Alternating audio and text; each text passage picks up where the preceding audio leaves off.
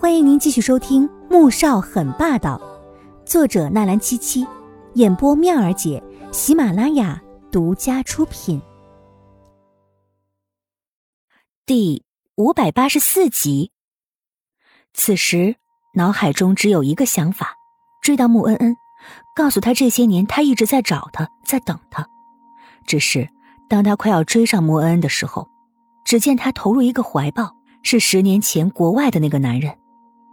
男人看他的目光充满了宠溺，在他唇上吻了吻，又弯下腰抱起两个混血的小孩，一人亲了一口。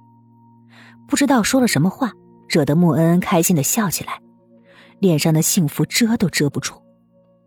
这一刻，许熙终于明白了，错过的就是错过了。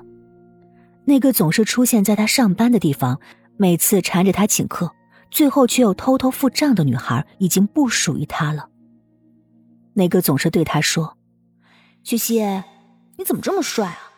我好喜欢你啊。”那个女孩已经成了别人的妻子，而他只有寂寞和后悔相伴。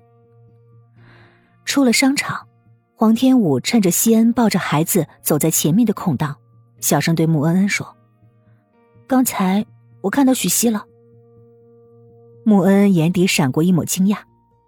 他，但是目光很坦然，再无任何牵绊。西恩很爱你的。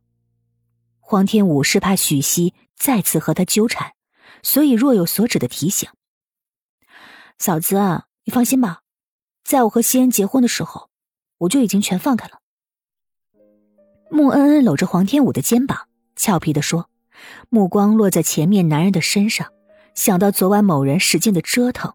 脸又红了起来。春城监狱，赵显最近有些不安。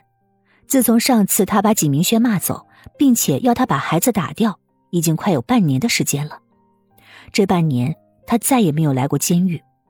起初他只是恨，恨自己，恨景明轩的欺负和玩弄。后来他又开始后悔，如果景明轩真的把孩子打掉了，那他就……他渐渐开始不安，这种不安持续到纪明轩再次过来探视。那时候已经是他入狱一年了。这天，监狱官说有人来看他，赵显当时激动的站起来，可是他又有点害怕。当他走到探监室里，看着坐在椅子上、身形消瘦、面色有些疲惫的纪明轩时，他的心猛地沉下来。纪明轩还以为他不肯见自己呢。现在见他出来，立刻高兴的笑着站起来。赵显死死盯着他的肚子，缓缓坐下，目光阴沉的看着他。你来做什么？纪明轩看到他这样的神情，心里难受极了，可面上还是强装欢笑。我来看看你。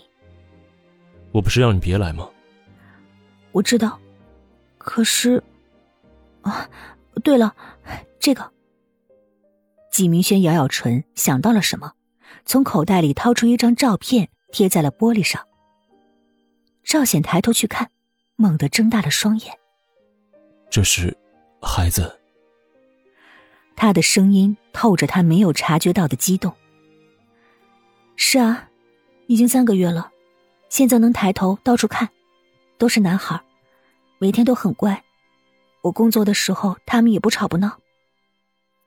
纪明轩说到自己孩子的时候，脸上充满幸福的微笑。赵显听了，心里有难以言喻的复杂感。我不是让你打掉。他握紧拳头，极力克制自己。我知道你恨我，不想我生下他们，可是我舍不得。赵显，如果你不想承认他们，没有关系的，我会自己把他们养大。我只是想让你知道他们的存在。毕竟你是孩子们的父亲。你放心吧，我以后不会再来吵你了。纪明轩咬牙说着违心的话。赵贤脸色阴沉的厉害，见他要走，他猛地站起来。站住！纪明轩听到这话，站住了，嘴角勾起一丝笑意。他就知道自己是赌对了的。什么？转身时，面上却是一副怯怯的模样。我想看看他们。